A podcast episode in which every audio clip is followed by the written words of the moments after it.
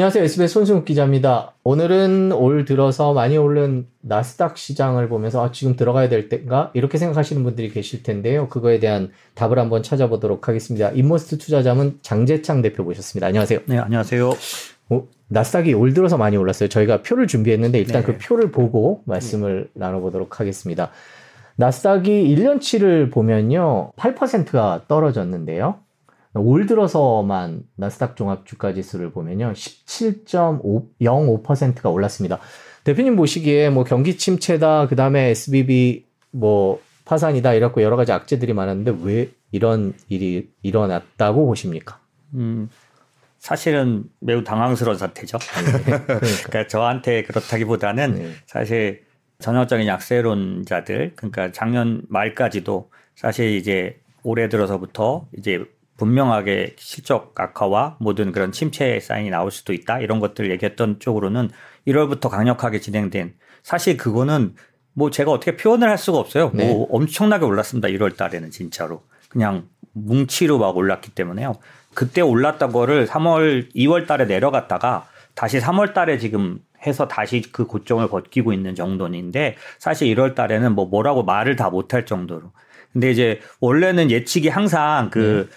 증권사 애널리스트들 미국도 마찬가지인데 월가 애널리스트들도 12월 말에 했던 게 항상 틀려요. 음. 근데 작년도 뭐 완전히 안 좋은 일색이었으니까 그, 어, 그 정도는 틀릴 수 있는데 너무 강력하게 올랐기 때문에 음. 그리고 지금 지금 17%라고 말씀하셨지만 전체적으로는 그 기술적 지표라는 것들이 있지 않습니까? 근데 그런 쪽에서는 완전, 완연한 강세장이다. 음. 예, 왜냐하면 뭐 뭘로 갔다 놔도 그러니까 200일선 위에서만 움직여요. 네. 어. 그리고 뭐 다 정배열. 음. 아시죠? 뭐 5일, 20일 뭐 이렇게 하지 않습니까? 이거 다 정배열. 이동평균선. 예, 예, 예. 다 정보. 그러니까 제가 기술적 지표가 주, 말하 그걸 뭐 의미가 있다라는 걸 말하는 건 아닌데 사실 기술적 지표가 의미 있는 건 뭐냐면 후행적으로는 확인해 줍니다. 네. 그러니까 왜냐하면 사람들의 심리가 모여서 그게 지표로 나타나는 거기 때문에 어떤 에너지나 힘이나 변화에 대해서는 예측은 못 해주지만 확인은 해주거든요. 근데 지금 그런 기술적 지표를 보면 완연한 강세장을 말하고 있게 돼요. 텀리 같은 사람들은 뭐 지나간 20일 동안 뭐 65% 이상 올랐는데 그런 것들은 지금까지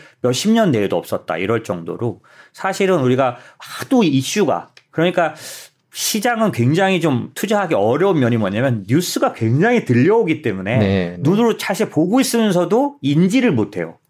지금 말씀하신 이 17% 올랐다는 걸또 깜짝 놀라시는 분 많으실걸요? 네. 17%는 인지를 못 하셨을 거예요. 근데 사실상은 시장은 이렇게 뉴스 안 보고요. 그냥 이렇게 보기만 하면 굉장히 좋은 장이에요. 네. 예. 그래서 아마 대부분 당황들 하고 계신데요. 네. 저는 이제 지금 시장에서는 이게 일시적으로 나타나는 눈속임 같은 네. 예, 그런 혹은 뭐 계속 이제 약세론자들이 얘기하는 부분은 뭐냐면 아직 침체를 안 반영했다든지 네. 아니면 연준의 금리 인하를 너무 빨리 반영했다든지 네. 뭐 이런 식의 표현들로만 음. 그리고 이제 실적에서 이제 드러날 거라든지 네네. 뭐 이런 식으로 얘기를 하는 걸로 해왔지만 저는 좀 이제 그렇게 생각하고 있지는 않고요. 네. 완연한 유동성들이 좀 예, 움직이는 모습 네. 네. 그런 것들이 확인되고 있기 때문에 네. 뭐 한두 가지 좀 자세히 좀 말씀 좀 그러면 일단 나스닥이 왜 이렇게 올 들어서 예상과 다르게 네. 올랐는지를 짚어보는 방법으로 네. 어, 여러 가지 위기론이 네. 어떻게 지금 진행되고 있는지를 짚어보는 그렇죠. 것도 의미가 있는 것 같아요. 그러니까 어, 주가가 떨어질 거다라고 예상을 했던 그 원인들이죠. 그 원인들이 네. 어떻게 진행되고 있는지 먼저 지켜보겠습니다. 가장 많이 나왔던 게 그 미국의 금융과 관련된 은행 위기, SBB 파산이나 이래갖고 루비니 뉴욕대 교수가 이제 뭐 지역 은행발 신용 경색이 더 불거질 것이다 그러면서 그게 더 확산될 것이다 이렇게 얘기를 했었는데요. 지금 상황은 어떤 상황인 거죠? 어 사실은 긴박했죠. 음. 왜냐하면은 뭐 몇 개 실제로는 부도가 두 개가 났는데 정확하게는 하나가 났는데 그 어, 예금의 인출 속도가 역사상 최대였기 때문에 네. 그래서 요즘은 뱅크 런이 아니라 뱅크 탭이란 말을 쓰죠. 아, 스마트폰으로 다 모바일로 빼버리. 빼버리기 때문에 네. 모바일로 빼니까 그 속도가 역대급이었어요. 음. 그러다 보니까 그 공포감이라는 게 너무 컸고 실제로 그게 전이되는 모습도 뚜렷했기 때문에 워낙 좀 긴급했었던 것 같고요. 그러다 보니까 이제 이게 위기로 확산된다라는 거는 특히 이제 2007년 8년에 리먼 위기들이 오버랩 되면서 굉장히 두려워했었는데 현재 상태로만 보면요. 네. 상태로만 보면 지난 금요일자 네. 지난주 금요일자 연준이 이제 항상 이제 대체대조표 발표처럼 이렇게 은행 관련된 발표를 냅니다. 그 발표에 보면 다 플러스로 돌아섰어요. 오히려 음. 예금이 인출이 아니라 들어오 들어오고 있는 거죠. 음, 네. 예. 그리고 그 다음에 이 은행 위기를 극복하기 위해서 한 세 가지 정도의 대출 창구를 연준이 사용했는데 그 재할인율 창구라든지 BTFP라든지 뭐 이런 것들 여기에 전부 다 사, 사용 금액이 아주 작게 줄어들고 있는 상태.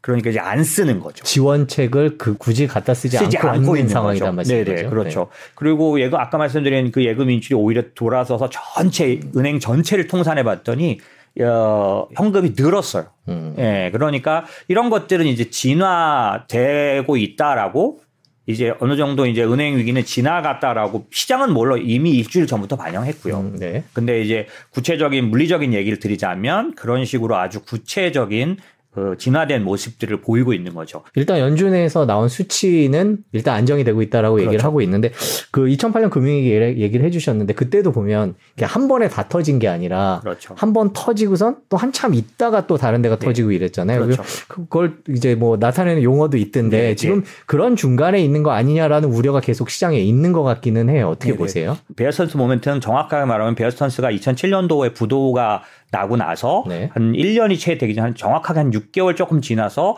리먼이 부도가 나면서 더 확실하게 금융위기가 네. 이제 본색을 드러냈거든요. 근데 어떤 문제에서 베어선스가 이제 인수되고 나서 시장은 안도해서 20%인가 거의 20% 15%에서 20%까지 올랐었어요. 음. 안심을 다 했다가 진정한 금융위기가 리먼으로 터지면서 이게 이제 그 뒤에는 뭐 말할 수 없이 폭락을 해버렸거든요. 그래서 지금도 사실은 안심을 했지만 잠재된 이제 그거를 이제 저희는 은행 위기 전이라고 하는데 네. 전이 될 수 있지 않느냐. 라고 생각해 볼 수 있는 부분이 있죠. 그래서 전문가들 같은 경우는 은행위가 끝났는가라고 물어보면 어떤 분들은 사실은 지금 대세는 전이 되지 않고 있다. 네. 전이 되지 않는다라고 말하는데 왜 그런가는 제가 그냥 간단히 설명을 드리면 위기의 원인이 다르기 때문이라고 보고 있습니다. 네. 그 위기의 원인이 뭐가 다르면 금융위기 때 그 은행 위기는 은행 자산의 부실 때문에 온 위기였어요. 서브프라임 모기지 사태라고 보통 하는데 그게 뭐냐면 은행 은행이 들고 있는 자산 안에 요번에 SVB가 자기들이 가지고 있는 보유 자산이 대부분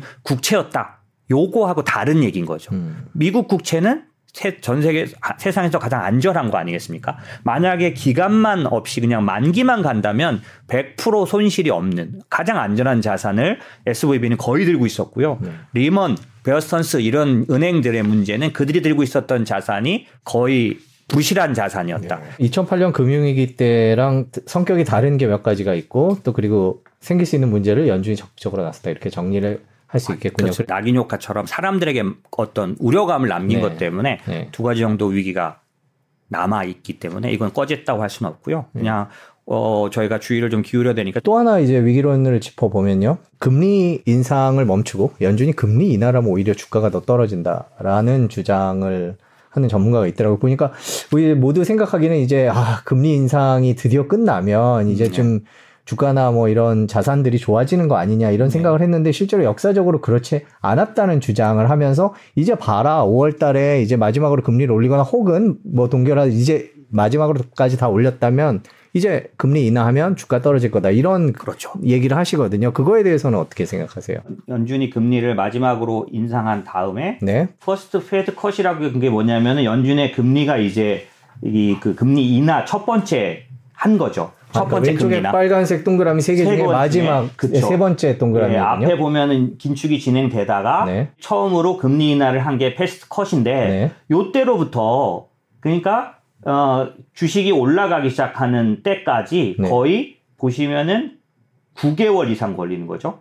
그러니까 연준이 금리를 인하하기 시작하고 나서도 계속 주가가 떨어져서 바닥까지는 얘기죠. 9개월이 평균적으로 그렇죠. 걸렸다. 이 표를 보니까 10개월 이상 걸리는 것 같습니다. 1871년부터 통계네요. 그렇죠. 통계를 내봤더니. 지금까지 네. 있었던 여러 번의 연준의 금리 인하를 통계적으로 낸 거거든요. 근데 이게 맞다는 얘기를 하는 게 아니라 네. 그럼 왜 저렇게 되느냐를 설명하고 있어요. 네. 매일 그 월가 전문가들은 저거 왜 그러냐. 근데 전 굉장히 타당한 얘기입니다. 왜 그러냐면 연준은 항상 어떤 행동을 하냐면 끝까지 가보는 그러니까 좀 어, 과하리만큼 긴축하는 경향을 좀 갖고 있습니다. 음. 왜냐하면 어떤 그 긴축을 멈추는 의사 결정을 하는 게 연준에게 더 불리하게 그 보일 때가 많아요. 네. 왜냐하면 긴축을 멈췄다가 그거로 인한 모든 다른 효과에 대해서 다 책임을 듣느니 차라리 더 과하게 긴축하는 게 낫기 때문에 대부분의 연중 의장들은 대부분 좀 더 과하게 긴축을 하는 경향이 어. 좀 있습니다. 이번에도 되게 세게 밀어붙였죠. 그럴 수 네. 있고요. 그 다음에 사실 제가 꼭 말씀드리고 싶은 건데 이건 여러분들이 모두 좀 아셨으면 하는 거예요. 뭐냐면 연준은 어, 양대 책무라는 걸 갖고 있습니다. 그게 뭐냐면 이제 그 인플레이션 파이터라 그래서 물가 안정과 그다음에 금융 안정이라 그래서 이제 뭐 일자리라든지 뭐 이런 쪽에 두개 갖고 예. 있다면 사실은 두 개라고 말하지만 물가 안정이 일 가장 치명적이고 중요한 목표입니다. 그래서 이런 말을 합니다. 두 개가 만약에 나, 그 연준에게 주어져서 하나만 선택해야 한다면 음. 하나를 선택하면 나머지는 아주 안 좋아질 거야. 아주 심각하게 안 좋아. 이래도 선택해라고 하면 무조건 물가 안정이라는 겁니다. 이게 무슨 얘기냐면 뒤집어 설명드리면 만약에 하반 2분기부터라도 물가가 조절이 안 되면 그 침체 아니라 침체 할아버지가 나타나도 연준은 계속 올립니다. 음. 그러니까 테러를 당할 정도로 볼코 음. 같은 경우는 네. 그게 그 사람이 뭐 그래서가 아니라 연준이 왜 그럴 수밖에 없는지 이해하셔야 되는데 물가는 달러에 대한 문제이기 때문입니다. 물가가 높아져서 조절이 안 되면 달러 붕괴합니다. 달러 가치에 대한. 그래서 전 세계 기축 통화가 무너지는 거기 때문에 연준에게 있어서는 치명적이고 가장 중요한 필사의 문제이기 때문에 네. 물가는 저지해야만 하는 거죠. 음. 혹이 침체가 오더라도 경제는 희생하더라도. 그러니까 만약에 2분기, 3분기, 4분기를 가면서 저 같은 사람들이 나와서 아무리 떠들어도 물가가 조절이 안 되면 연준은 뭐 제가 말한 모든 논리를 다 깨고 아마 계속 올릴 겁니다. 네. 이건 뭐 제가 장담할 수 있는.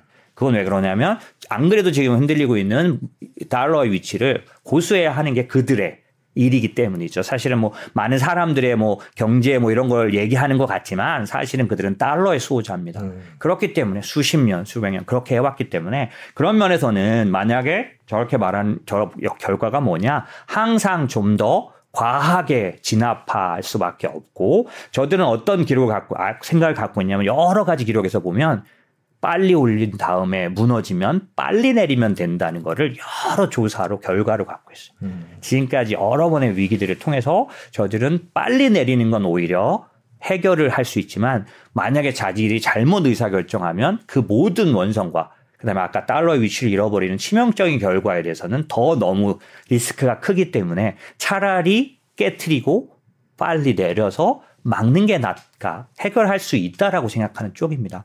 그렇기 때문에 매번 다 더 과하게 올렸을 거고 그러다 보니까 이제 침체에 빠진다고 해서 내리기 시작하면 이미 좀 과했기 때문에 그 결과는 시장에 이미 반영되고 있으니까 경기나 모든 것들은 아주 암울한 상태가 한 10개월에서 20, 뭐 10몇 개월씩 진행될 수밖에 없었던 거다라는 거고 지금 약세론자들은 그런 걸 들어서 지금 만약에 5월이 마지막 금리 인상이라면 혹은 동결이라면 고 얼마 지나지 않아서 금리를 올린다고 할지라도 시장은 그걸 생각해서 주가가 오른다고 설명을 하는데 천만의 말씀이다. 기록은 그때 오르지 못하고 주가는 오히려 오랫동안 더 한동안 내려가게 돼 있다. 이런 얘기를 하는 거니까 그러니까 이 얘기가 왜 왔냐면 처음에 저희가 나눴던 왜 이렇게 장이 오르는 거야? 음. 이거에 대해서 약세론자들이 어떻게 생각한 거냐면 니들이 그거 기대하고 오른 거지? 금리 인하한다는 거 보고 니네 먼저 오른 거지? 그거 시행착오야. 잘못 생각한 거야? 라고 설명한 내용입니다 이게. 음. 그러니까 처음에 질문이 모두에게 굉장한 충격을 줬던 거죠. 도대체 왜 이렇게 오르는 거야 라고 했을 때 약세론자들은 니들이 아마도 금리 인하 기대하고 하는 것 같은데 그거 아니야 라고 말한 논리죠. 시청자분들이 가장 궁금한 내용은 이걸 것 같아요. 그러니까 그럼 이번에 5월 달에 연준이 마지막으로 금리를 뭐 올리거나 네. 혹은 안 올리거나 네. 이제 그러고 나서 이제 인하를 시작을 한다면 네. 주가는 그럼 저렇게 떠, 역사가 말해주시 떨어질 거다 이렇게 보고 계세요. 전제가 다른 겁니다. 저는 다르게 보고 있습니다. 네. 그게 어떤 거냐면 지금까지 거의 한 20년, 20년에서 30년 동안에는 어떤 사이클이 돌아갔냐면은 그 만약에 코로나 때처럼 연준이 양적 완화를 해가지고 금리를 내리면 그거에 의해서 경기가 좋아지면서 기업들 실적이 좋아지기 시작해서 그 기업 실 기업 실적이 완연하게 좋아지는 실적 장세가 오고 실적 장세가 오면은 연준은 금리를 올려가지고 이 유동성 넣었던 거를 좀 빼내야 돼. 유동성 함정에 빠지니까. 그러냐고 긴축을 하고 긴축을 하다가 좀 너무 과하게 하면은 그런 거에 의해서 기업들 실적이 다시 나빠지기 시작하다가 종국에는 아예 나빠지는 겨울과 같은 총체 역실적 장세라고 하거든요. 그런 식으로 나타나는 기, 전체 기업 실적이 나빠진 뒤에야 다시 연준이 그걸 살리려고 금리를 내리는 요런 사이클이 매번 정확하게 돌아갔었거든요. 근데 이번에는 그 사이클과 다르다는 게 제 생각입니다. 음. 왜 다르냐면 코로나 때 너무나 많은 돈을 풀었다.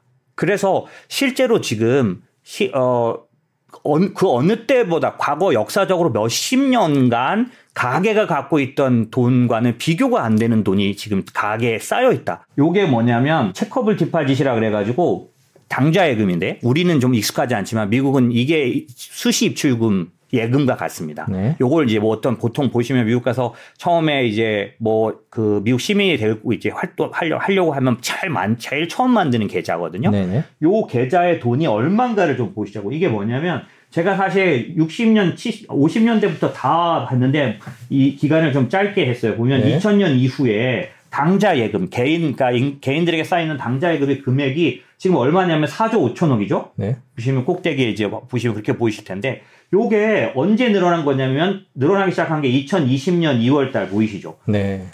근데 그 전을 보십시오. 20년간, 30년간 금액이 얼마였냐면 지금 금액에 4분의 1, 5분의 1도 안 되는 몇십 년간 늘 저 정도밖에 없었어요. 그런데 지금 도대체 5배 정도가 코로나 때 확 불어나서 지금 이렇게 인플레이션 침체가 온다고 해서 소비를 줄이고는 있지만 그럼에도 불구하고 쌓여 있는 돈은 과거 어느 때보다 비교가 안 되게 많은 거죠. 기업들이 실적이 완, 모두가 나빠지는 그런 역실적 장세로 들어가는 그런 것처럼 아주 극단적인 변화는 안 나타날 거는 거죠. 아주 중간 소비가 줄긴 줄어서 상당한 소비가 주는 모습은 있지만 과거처럼 아예 다 긴축, 아예 안 써버리는 그런 모습은 또 안 나타날 거라고 생각을 하는 게 제 생각이고, 그러니까 이, 이게 왜 그렇게 됐느냐? 인플레이션, 그러니까 코로나라는 그런 특정한 상황 뒤에 나타난 인플레이션이기 때문에 지금 이 두 가지가 같이 만나면서 아까 제가 말씀드린 어, 가게에 워낙 많이 쌓인 돈들 때문에 과거처럼 급격한 겨울이 오지 않을 거다. 급격한 겨울이 와야 역실적 장사를 가서 모든 기업이 무너져야 그때서 어, 연준이 등장할 만큼 그 사이에는 주가가 먼저 무너지거든요. 그래서 전형적인 약세론자들이 작년도부터 올해까지도 계속하는 얘기는 이제 실적 봐라. 이제 나타날 거다. 음. 이제 증명될 거다. 근데 지금 1분기 실적도 사실 지금 앞에 나온 건 굉장히 좋게 나왔거든요. 그래서 첫 번째가 그렇게 가게 돈이 많다. 두 번째는 이거 굉장히 중요한 문제인데 과거에 그런 침체나 이런 게 오지 않을 거라고 보는 이유 중에 두 번째 이유는 국가적 문제 때문에 국가들이 돈을 엄청나게 지급가 어 지출하고 있다는 거죠. 뭐냐면은 어 지금 IRA 그다음에 CHIPS Act 이게 뭐냐면 바이든이 내놓은 미국의 어떤 기술 경쟁법들이 있지 않습니까? 근데 이 IRA를 통해서 지금 쏟아져 들어오고 있는 엄청난 돈들이 실제로는 그 시장에 보이지 않는 유동성 효과. 예전에는 연준이 그거를 돈을 풀어서 그렇게 했지만 성격만 다를 뿐 엄청난 돈이 쏟아 부어지고 있고 앞으로 대기된 자금만 봐도 사실 6월 달에 아마 이게 완전히 결정이 납니다. 한도가 어디까지 잡힐 건지. 그런데 만약에 지금 한국의 LG 그 솔루션 같은 경우에 어 그러니까 2차 전지 주가들이 많이 오르는 이유가 앞으로까지 다 생각하면은 미국으로부터 받는 돈이 5조 정도 예상된다지 않습니까? 음. 그것 때문에 주가가 그럼 앞으로 얼마나 올라야 되냐라고 해서 올라가고 있는 건데 그거를 다 추산하면 미국 정부가 쏟아불 뭐 한국이나 일본이나 여러 나라에다가 지급하고자 약속한 돈만 해도 정말 천문학적인 숫자가 약속돼 있어요. 지금 이미 그거를 때문에 지금 뭐 삼성전자도 마찬가지고 미국에다 이미 갖다가 공장을 짓고 있지 않습니까? 그러면 그 돈은 그럼 어디서 나오는 거냐? 연준이 쏟아붓는 것과 똑같은 거고 코로나 때 미국 정부가 쏟아부은 거와 똑같은 재정 지출이죠. 네. 다만 명분만 중국을 견제하고 value chain을 재편하고 이렇게 굉장히 우리 머릿속에다 어떤 다른 다른 박스의 명분만 있을 뿐 현상은 똑같이 유동성이 엄청나게 공급되는 달러가 살포되는 코로나 때와 똑같은 현상이 지금 일어나는데 코로나 때 주가가 올랐는데 이번에 주가가 안 오르는 건 그건 다른 꼭 그럴 법이 없는 거죠. 똑같이 돈이 살포되고 있으니까요. 네, 정리를 해보겠습니다. 지금 어 미국 시장이 안 좋아질 거다라는 그런 약세론에 대해서 대표님께서는 두 가지 이유를 들어서 말씀을 해주셨어요. 하나는 어 미국 사람들 통장에 아직 돈이 많기 때문에 소비가 완전히 꺾이지 않을 것이고 그러다 보니 기업 실적이 바닥까지 떨어지진 않아서 네. 뭐 경착륙은 피할 수 있을 거다라는 네. 전망을 하고 계신 거고 또 하나는 그거 말고도 미국 정부가 신냉전을 포함한 여러 가지 이유 때문에 지출이 많아져서 그렇죠. 기업들이 돈을 벌 수 있기 때문에 그리고 지출의 양은 엄청날 것이고 이 두 가지 측면에서 어, 미국 주가가 앞으로 완전히 바닥으로 떨어지진 않을 거다 이렇게 정리를 하면 될까요? 맞습니다. 혹시라도 아 근데 그거는 앞으로 일어날 일 아니야라고 네. 말씀하실 수 있는데 네. 지금 1, 2, 3월 그러니까 3월 달에 주로 일어났던 양적 완화처럼 이렇게 유동성 공급은 네. 사실 연준에서 일어났습니다. 네. 은행 위기를 막기 위해서 5천억을 풀었다고 말씀드렸잖아요.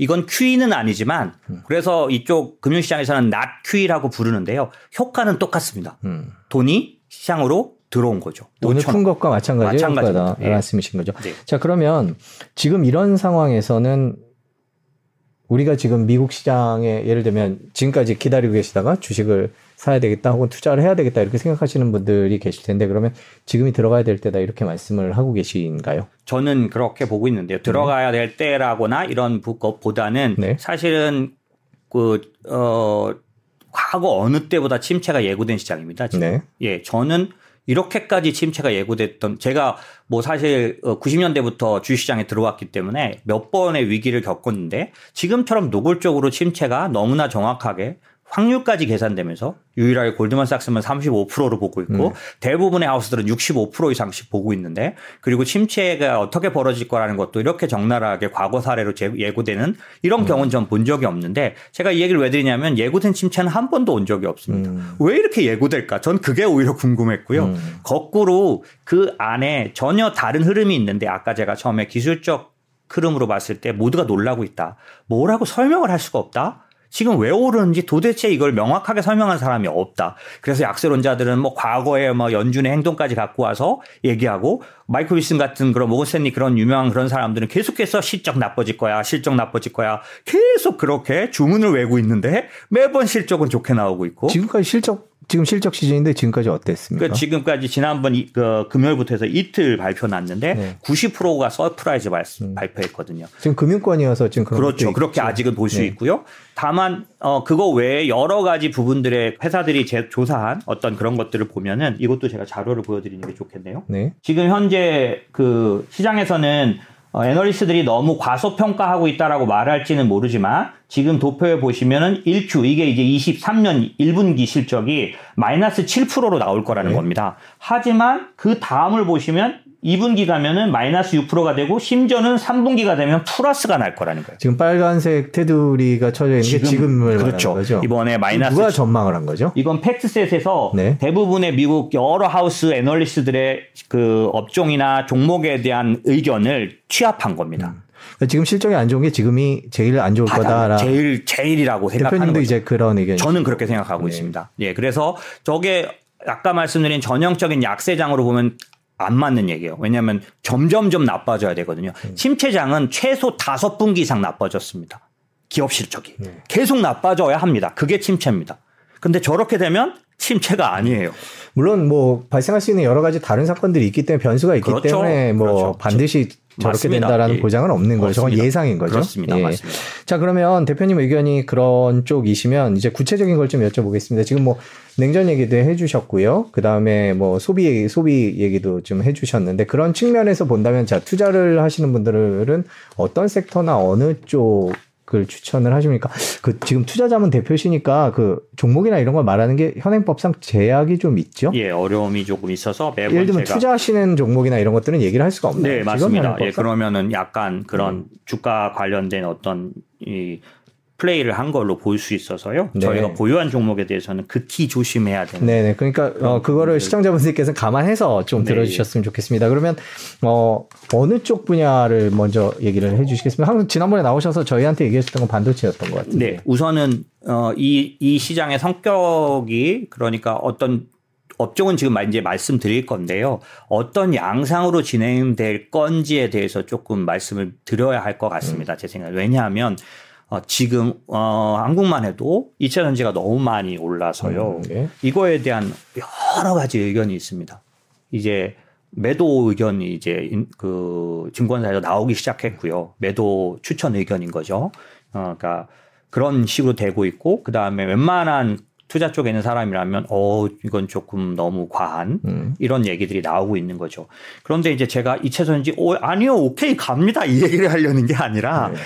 지금 제가 말씀드린 유동성 장세의 특징은 굉장히 기본 원래부터 어, 어, 축 아주 슬림화된 주도 주, 주도 업종 위주로만 올라가는 유동성 장세를 전제로 하고 있다는 겁니다. 그러니까 슬림하다는 말씀은 다 오르는 게 아니라 그렇죠. 몇 개만 오른다. 그렇죠. 예, 몇개 섹터, 몇 개 회사 이런 데만 오르는 게 지금 장세다 이렇게 네. 보고 계신 혹시 거죠. 생소하실지 몰라서 제가 경험했던 그 똑같은 장세를 말씀드리면 2009년도에 어, 양적 완화를 시작했는데 원투 쓰리를 했습니다. 네. 2014년까지 돈을 풀고 있는 그 기간 동안에 네.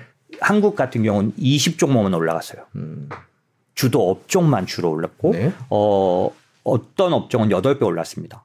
그러니까 이게 제가 이렇게 말하면 저 사람 어 본디가 없는 사람인 것 같아 이럴 수 있는데 정확하게 말씀드리면 자동차 업종이 그때 딱 그때만 아니지만 사실은 9년, 10년, 11년, 3년간 8배가 올랐어요. 음. 자동 왜냐하면 그 당시는 차화정 시대거든요. 네, 네. 예, 중국에 의해서 자동차 화학 정유만 오르던 시대예요. 근데 제가 이 얘기를 왜 드리냐면 원래 유동성에 의해서 장이 오를 때 초반에는 굉장히 어, 몇 개로 분출되는 그런 효과가 반드시 보통 나타납니다. 음. 왜 이번에는 더 그럴 거라고 생각되는데 현상으로 말씀드리면 지금 현재 코스닥이 900을 갔습니다. 어제 그저 이렇게 갔는데 900을 돌파했는데 이게 올해 들어서 거의 40% 가까이 오른 거거든요. 30, 40% 가까이 오른 건데 이 40% 오르는데 세 종목이 거의 50% 차지했습니다. 음. 아시는 그 2차 전지 종목들 세 개입니다. 코스닥의 지금 현재로서는 최고 종목들이죠. 얘네들 오른 거가 거의 이 주가상 코스닥 상승에 900포인트 가는데 50%를 차지했다는 얘기죠. 근데 한국만 그러냐?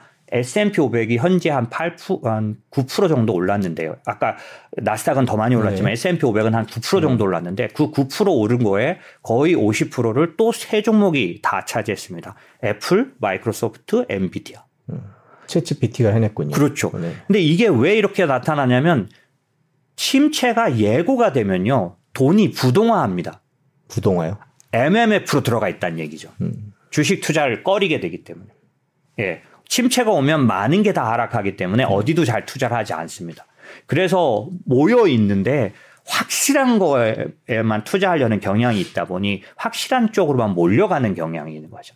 누가 내가 봐도 이건 확실하게 오를 거야라고 하는 것들에 집중적으로 몰리는 경향이 있습니다. 유동성 장세 초기에 그래요.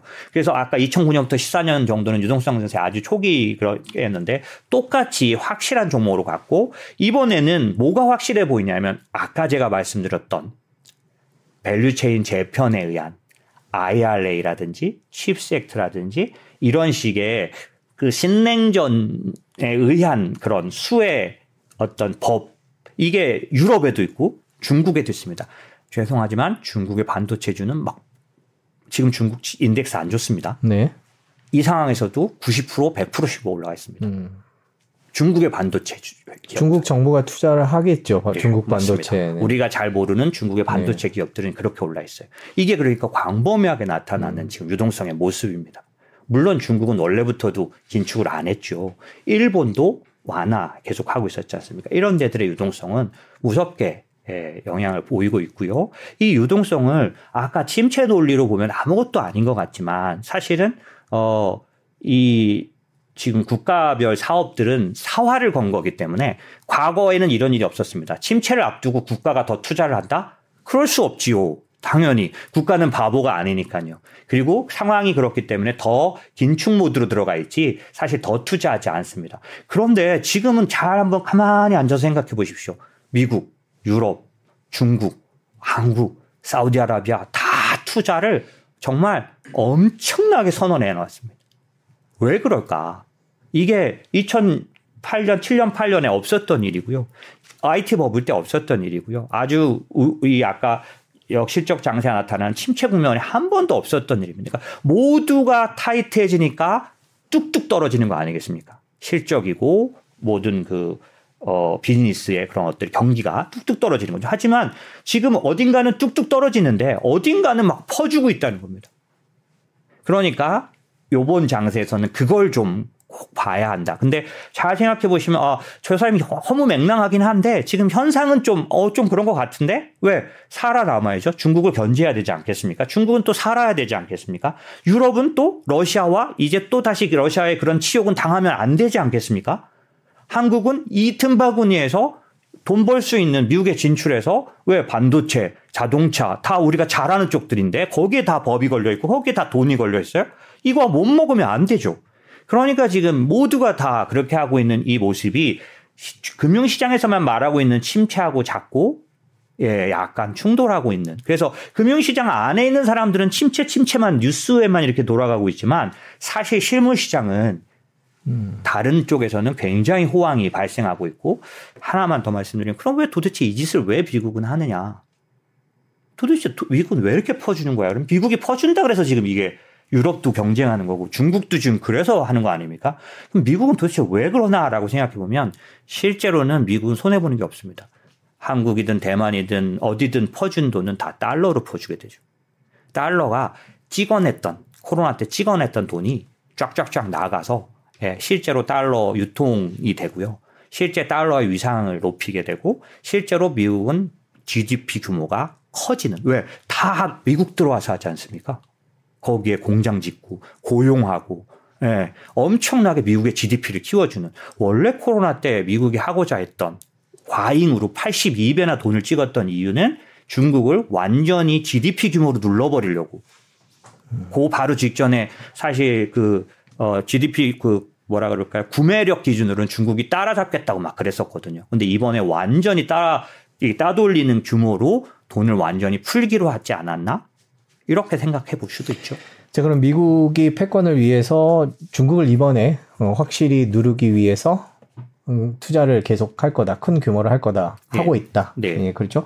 그러면 지금 뭐 IRA법이라는 게 이제 배터리와 전기차인 거고요. 어, 반도체 액트 얘기해 주셨으니까 반도체. 그러면 이 분야에 투자를 해야 된다라고 말씀을 그렇죠. 하겠습니까? 앞에 논리를 말씀드린 게 네. 2차 전에 말씀드린 이유가 자꾸 과하게 느껴지실 거라는 거죠. 하지만 이탈하면 안 된다는 거죠. 슬림화된 몇 개의 주도. 그래서 사실은 예전에 제가 한번 강의를 한 적이 있는데 주도 업종 투자를 해야 할 때는 빠른 게 꼭 잘 된 게 아닙니다. 주도 업종을 확실하게 잘 주도 업종이 드러난 다음에 따라 들어가도 안전합니다. 왜?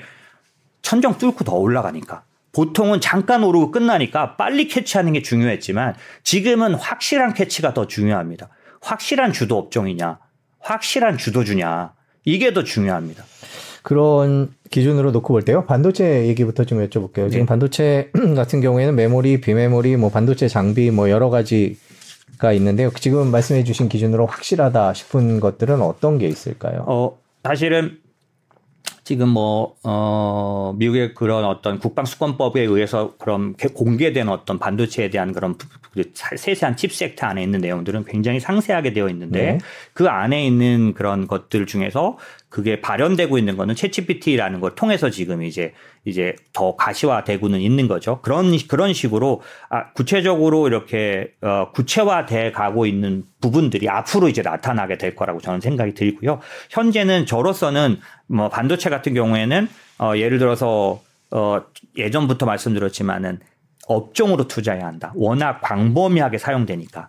예를 들어서 지금 어, GPT-3 같은 그런 어떤 그, 채 GPT 같은 그런 쪽은 아주 작은, 아직도 작은 부분이지만, 그거가 주가를 먼저 올려놓는 효과에서는 더 먼저 지금 나타나고 있는 거니까, 그렇게 생각했을 때 반도체 업종 내에서 어떤 종목을 선택하는 것다는 것 자체가 사실 너무 광범위한 어떤 그런 재료 대상이니까 차라리 반도체 업종을 전체를 선, 어, 투자해라라고 했는데 현재도 지금 아직 단계에서는 반도체 업종을 전체를 투자하는 특별히 어 미국 반도체에 집중적으로 투자를 하는 거는 훨씬 더 메리트가 있을 거다. 왜냐하면 결국 요번에 그 IRA 요번에 확정된 법도 미국 내에서 제조돼야 되고 음. 뭐 이런 식으로 수, 오늘 이제 발표 났지만 현대차하고 독일 차들 일본 차들이 떨어진 거로 나오지 않았습니까? 물론 이제 완전히 끝난 건 아니고요. 다 이들이 다 다시 1년 뒤에는 다 다시 받을 수 있는 상태로 만들 건데 하지만 요런 식으로 돼 있다 보니까 미국 반도체 기업에다 투자하는 그런 ETF나 이런 것들이 제가 보기엔 좋아 보이고 근데 이제 뭐 엔비디아 같은 경우에는 많이, 많이 올랐습니다만은 네. 네. 뭐 미국 반도체 전체를 갖고 있는 ETF들 같은 경우에 그만큼 많이 오르지 않았거든요. 여기서는 하나 더 말씀을 드려야 될 게 지금 삼성전자에 대한 의견입니다. 삼성전자가 어떤 상태냐라고 하면은 실제로 어 요번에 감산 발표하면서 어 최악의 실적 발표한 날 4% 올랐어요. 네. 그 이유인 즉슨 아 이게 이제 바닥을 만드는 음. 거고 저희는 반도체를 우리나라 반도체를 워낙 그 뚜렷하게 갖고 있던 나라다 보니까 여러 사이클을 많이 봐왔어요 투자자들이. 그래서 지금까지 공통적으로 하이닉스나 삼성전자는 최악의 실적을 발표했을 때 바닥이었다. 라는 거고 고, 고분기 다음 분기가 어, 시작이다라는 걸 알고 있었고 더군다나 감산을 발표했기 때문에 반도체 바닥을 당기는 그래서 마이크론이 올라가게 됐던 음, 것처럼 네. 이러다 보니까 지금은 비메모리 쪽이 아니라 사실은 메모리의 메모리 가능성이 훨씬 더 그러니까 왜냐하면 이건 메모리가 더 좋다는 뜻이 아닙니다 사이클상 먼저 올라요 그리고 강력하게 오르고.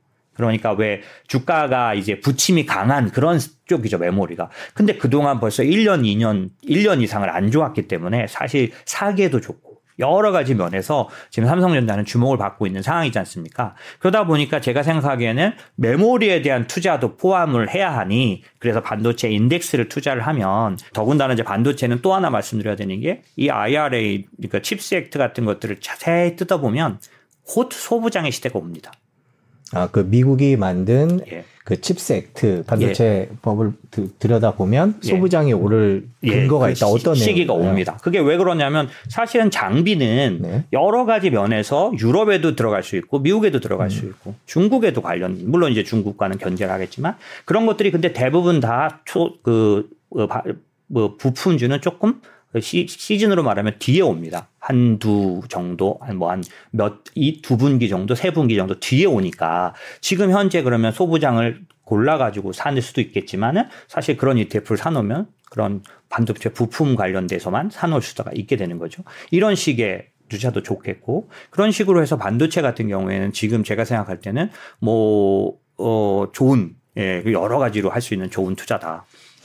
그리고 또 지난번에 나왔, 나오셨을 때 말씀해 주신 게 신재생 에너지였어요. 미국이 이제 에너지 분야에서 이제 신재생 에너지 쪽을 지키려고 하고 미국이 또 민주당 정부가 특히 그런데요. 근데 신재생 에너지를 모아놓은 그런 펀드 ETF 같은 걸 사다 보면 중국 기업들이 네, 많이 포함되어 있는 있죠. 경우들이 네네, 많아요. 맞습니다. 근데 이제 방금 말씀해 주신 대로 음. 미중 갈등이 네. 있, 을때 과연 중국의 기업들이 실적을 유지할 것인가? 그렇다면 우리는 신재생 에너지 투자는 어떻게 해야 될 것인가? 이런 고민이 있는 것 같아요. 이거에 대해서는 어떻게 생각하세요? 음, 뭐 사실 아까 반도체 부분을 말씀드릴 때 중국 반도체를 투자하는 방법과도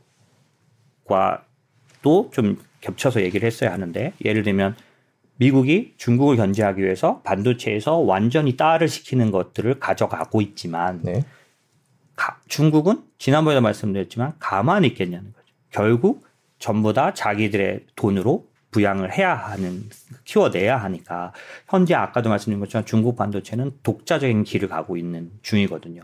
그러면 어 전체 대세를 미국이 가져가니 미국 반도체만 투자하면 좋겠냐? 아니고 중국 반도체를 전에 제가 한번 그런 말씀드린 저희가 리서치 직원들이 중국 반도체를 중국 그 애널리스트들 통해서 조사를 해가지고 왜냐하면 글로벌 ETF에는 안 들어가 있는 종목들이 좀 많아요. 그래서 저희가 이제 조사를 시켜서 봤더니 상해에 상장돼 있는 ETF는 상당히 많은 종목을 중국 반도체들을 갖고 있더라고요. 그래서 글로벌 X보다는 이 상해 뭐 차이나 EMC라든지 이런 식의 ETF들이 또 중국 반도체만 투자할 수 있는 좋은 방법이 또 있고요. 그 중국 반도체가 이제 일반적으로 지금까지 보도가 되기로는 아무래도 수준이 네. 이제 세계적인 탑티어에 올리지는 못해 못한 네. 기업들이 많고요. 네. 이제 그렇게 전문가분들도 저희 나오셔서 판단을 하는데 어, 투자를 한다. 거에 대해서 저는 이렇게 생각합니다. 만약에 반도체 통틀어 한 종목만 사야 된다면 정말 기술로나 뭘로 보나 10년, 20년을 갈 걸 골라야 되겠죠.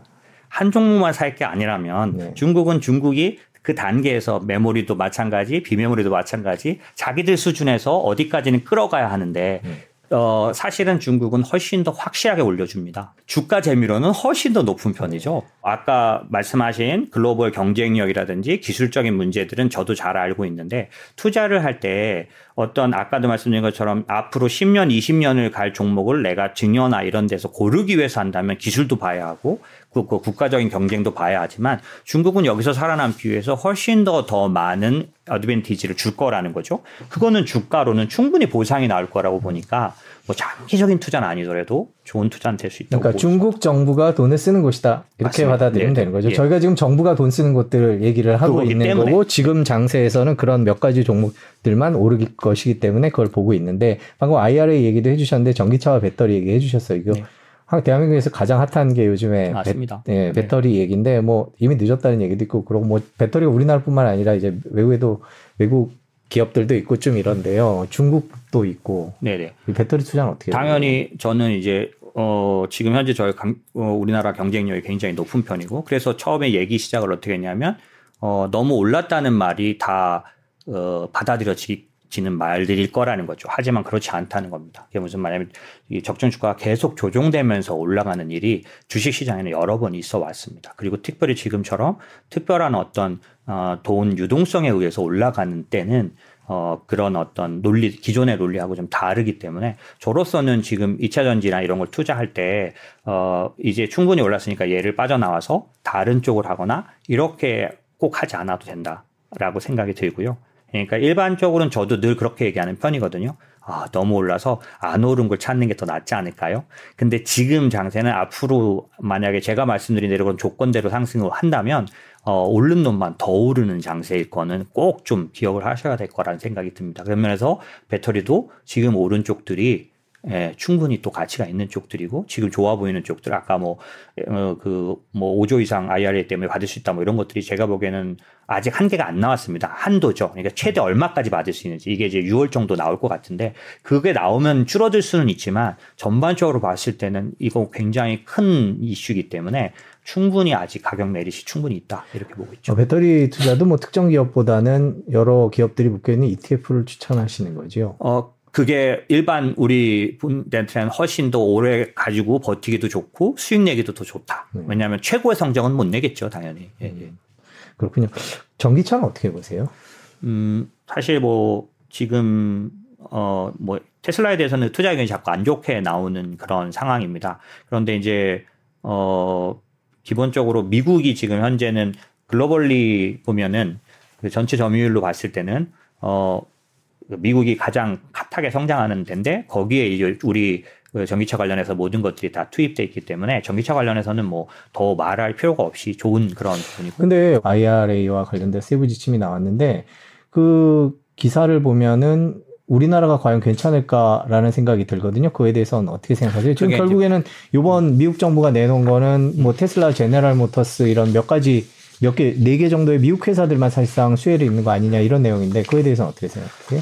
올해 이제 지금 기준에서는 탈락했고요. 그게 이제 그 7,500불 받는 거에 조건에서 두 가지 이제 광물도 있고 그다음에 생산지 조건이 있어서 거기에 해당이 안 돼서 그렇게 됐는데 그게 이제 현대차가 주가가 좀 빠졌을 겁니다 아마. 근데 사실은 현대차만 그런 게 아니고 독일차, 일본차 다 제외됐거든요. 음. 그리고 그 개수로는 독일차가 아마 더 많을 거예요. 그래서 여러 가지 면에서는 사실은 미국만 지금 보호한 거거든요. 사실은 그러니까 뭐 특별하게 더 불리하지 않다 저는 음. 보고 있고 그다음에 그 조건을 맞추는 거는 지금 미국 공장들이 빠르게 지금 완공되고 있기 때문에 그거에 의해서는 총 충족이 될 거고요. 그다음에 어뭐 GV70인가 얘는 이제 약간 배터리만 교체를 해도 배터리 생산국만 바꿔도 이제 해당이 될 테니까 그런 식으로 갈 거라서 사실은 충분히 이 자동차 업종에 대해서 어 여러 가지 이제 현대차, 기아차가 발표낸 내용들을 제가 상세히 보고 있습니다. 왜냐하면은 음, 어, 2차 전지처럼 경쟁력을 가질 수 있을까라는 면에서요.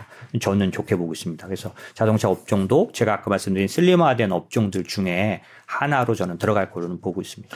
그러면 지금 같은 이런 장세에서 대표님께서 어, 말씀하시는 그 각국 정부가 음. 밀어주는 산업에 네. 대한 투자 네. 원리로 보면 논리로 보면 반도체 2차 전지, 전기차 이 정도. 그거는 뭐 지금 뚜렷, 예, 뚜렷하게 나타나는 업종이라고 볼 수 있을 것 같고요. 네. 이게 어느 정도 분명하게 보이는 것들을 외면할 필요가 전혀 저는 왜냐하면 지금 이미 다 보여졌는데도 불구하고 주식시장에서는 다른 얘기를 자꾸 하니까 전혀 그렇게 보지 않았던 거지 않습니까? 뭐 네. 뭐 침체 생각하고 네. 계속 그랬던 거라서 이 지금 현재 주어진 정부만으로도 충분히 좋은 대상 될 수 있다 이렇게 음. 생각하고 음. 있습니다. 그 5월, 6월 이제 뭐 4월은 많이 지나갔는데 올 하반기도 계속 이렇게 상승장이 될 거라고 보세요?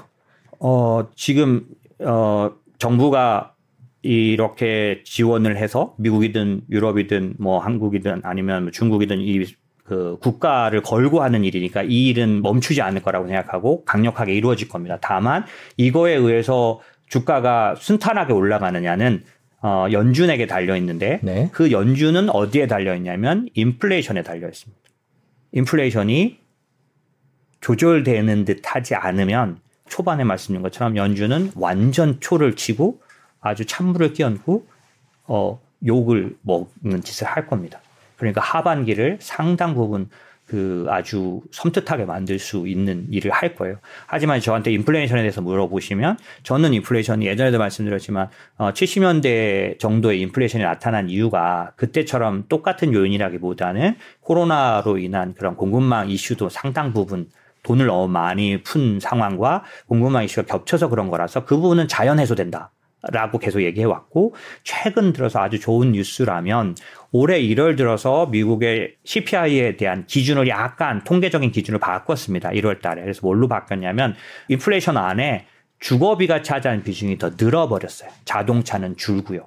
그래서 현재 근원에서는 한 40% 정도 주거비가 차지하는데 어저께 기준으로 근원 주거비 관련된 지표가 전년 대비 마이너스로 이제 드러나기 음. 시작했습니다. 대표님께서는 이제 그런 긍정적인 얘기를 해 주셨는데 그래도 주의해야 될 점은 있는 것 같아요. 눈여겨 봐야 될. 분명히 뭐 장이라는 게 그렇게 예상대로 반드시 가는 게 아니니까요. 그렇죠. 우선 가장 중요한 건 시장에서 우리를 굉장히 공포스럽게 만들 일이 대기하고 있다. 아까 제가 말씀드렸던 상업용 부동산 위기, 네. MMF의 TV 위기, 그다음에 부채 한도 협상에 대한 얘기. 부채 한도 협상도 지금 메카시가 어, 그 카리스마가 없습니다 지금. 그러다 보니까 이게 더 끌 수도 있어요. 협상이 안 되고. 네, 미국 정치권. 예, 그래서 데, 디레이 라인이 더 뒤로 가버리면 네. 실제 문제가 생길 수 있습니다. 그래서 이런 것들이 터질 때마다 시장은 아예 이제 본격적인 하락 국면처럼 보일 수 있는데 이거에 굴하지 말고 오히려 이때 늘리거나 예, 버티거나 해서 어, 오히려 투자의 기회로 삼아야 되는데 그러려면 지금 말씀드린 것처럼 어 이 침체 논리를 그런 내러티브를 갖고는 쫄려서 못하죠. 음. 그래서 저는 오늘 생뚱맞은 얘기를 드려서 제가 아마 욕을 많이 먹을 겁니다. 그래서 뭐 왜냐하면 뭐, 말, 뭐 지금 뭔 소리를 하는 거냐 이럴 수 있는데 네. 이런 내러티브도 있다는 거를 제가 네. 한번 말씀을 드릴게요. 아니 저희가 이제 나스닥이 올 들어서 17% 오른 거 에 대한 분석을 하다 보니까 아무래도 긍정적인 내용이 네, 많았고 네. 또 위기 얘기도 해주셨으니까요. 마지막으로 미중 갈등이 전체적인 자산 시장에 미칠 영향은 어떻게 보십니까? 지금보다 점점점 더 심각해지기는 하겠죠. 음. 하지만 일시적으로는 둘 다 플러스 효과를 낼 것 같습니다. 무슨 얘기냐면 중국도 생존하기 위해서 더 강력하게 부양으로 반영할 반응할 것 같고요. 다만 부양의 색깔이 옛날처럼 그렇게 뭐, 예, 그 뭐라 그럴까, 금리 내리고 아주 전체적인 부양이 아니고 지금은 중국에서 어느 쪽만 올라가냐면 국영기업만 올라갑니다. 무슨 얘기냐면 확실한 라인으로 돈을 풀고 있다는 음. 얘기죠. 그래서 그런 쪽들에 대해서는 과거 어느 때보다 더 확실한 어떤 승률을 볼 수 있는 투자를 할 수 있을 것 같고요. 미국 같은 경우에도 중국이라는 그런 어떤 명분 때문에 훨씬 더 많은 그 돈을 푸는 집행을 할 수 있을 거라고 생각이 들고 거기에 수혜를 입는 어, 사실 보이지 않는 업종들이 굉장히 많아요. 예를 들면 ChatGPT 그러면 엔비디아만 보시지만 제가 아까 주도 업종 말할 때 뭐 엔비디아만 사야 되는 것처럼 말씀드렸지만 실제로는 어 클라우드 관련된 소프트웨어 업종은 굉장히 좋은 상황이에요. 음. 뭐 몇 종목은 제가 지금 막 말씀을 드리고 싶은데 네. 뭐 그럴 정도로 지금 아주 좋은 상황으로 가고 있거든요. 그러니까 그렇게 돈이 움직여서 올리지만 대표 종목이 아니고도 그 뒤에 있는 그러니까 클라우드면서 소프트웨어인 그런 데들 음. 그런 데들 개발자들이 주로 사용하는 그 앱만 만드는 음. 그런 회사들 이런 데들은 이 그 챗GPT가 그냥 엄청난 매출을 가져 주거든요, 지금. 음. 뭐 그런 것들이 그냥 다 보이는 업종들, 어, 종목들은 상당히 강하게 올라가고 있거든요. 그래서 지금 제가 말씀드린 것처럼 그런 식으로 주식 시장에는 적어도 정치적으로는 상당히 험악하게 갈 것 같지만 주시장에는 오히려 더 양쪽 다 플러스 효과를 줄 수 있다. 예, 저는 그렇게 생각합니다. 네, 뭐 저희들이 고민해야 될 요인들이 너무나 많기 때문에요. 저희가 그때 그때 상황 발생할 때 또 모셔서 뭐 곧 FOMC도 있으니까요. 또 네. 모셔서 얘기 듣도록 하겠습니다. 오늘 긴 시간 고맙습니다. 네, 감사합니다.